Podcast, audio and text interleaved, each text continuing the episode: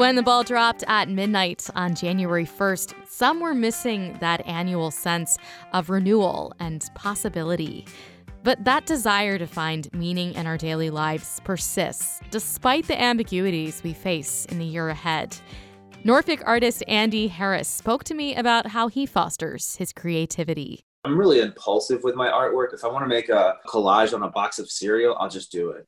If someone asks me mm. what it's about, I might mess with them and make something up. Or if it's a friend, I'm like, I just felt like making a box of cereal. you know what I mean? There probably is some deep psychological meaning behind it, but I haven't figured it out yet. My therapist hasn't figured it out yet. Andy's an accomplished artist and works mostly in mixed media collage.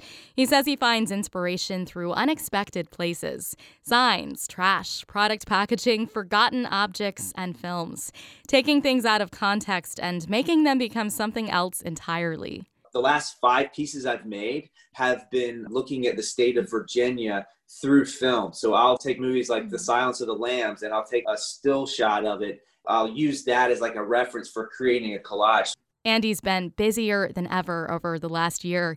He has an exhibit opening this weekend at the Gordon Art Galleries at ODU, a collection of pieces he made in 2019 and 20 called Bikes, Brands, Words, and Wheels.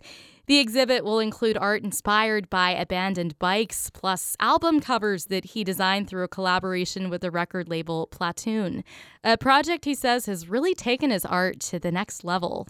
My ideas would be so abstract sometimes. They would be like, listen, we want a Grim Reaper on a scooter. and I'd be like, shaking my head, like, this is like somebody asking me to draw a dog driving a car but then something really interesting happened. I was like, you know what? I'm going to take the challenge. It's not what I want to do, but I'm going to do it. And all of a sudden, this beautiful thing happened where I was really enjoying it and I could push the boundaries. I could try different things. And I really stumbled on something that I was really interested in. It makes me ask myself, how many other ideas do I think are bad?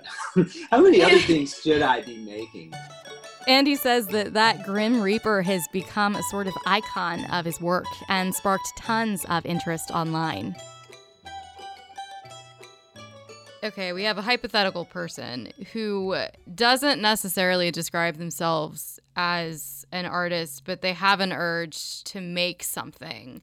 How would you recommend they get started? What you described is who I work with every day. So, my students. Mm-hmm first and foremost, it's start making things. If they don't know what to make, I tell them to go for a walk, look around. What's interesting to you? What kind of sticks out? What was kind of symbolic on your wall?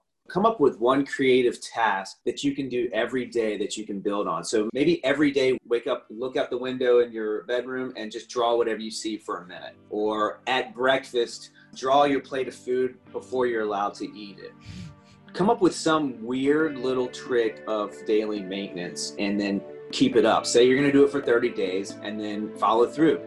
People will surprise themselves at what's possible. Tips for how to harness your creativity there from Andy Harris. He's a talented Norfolk based artist. His exhibit Bikes, Brands, Words, and Wheels opens this weekend at the Gordon Art Galleries at ODU. Learn more about Andy's art at WHRV.org. For WHRV's Arts Undercurrent, I'm Rebecca Weinstein.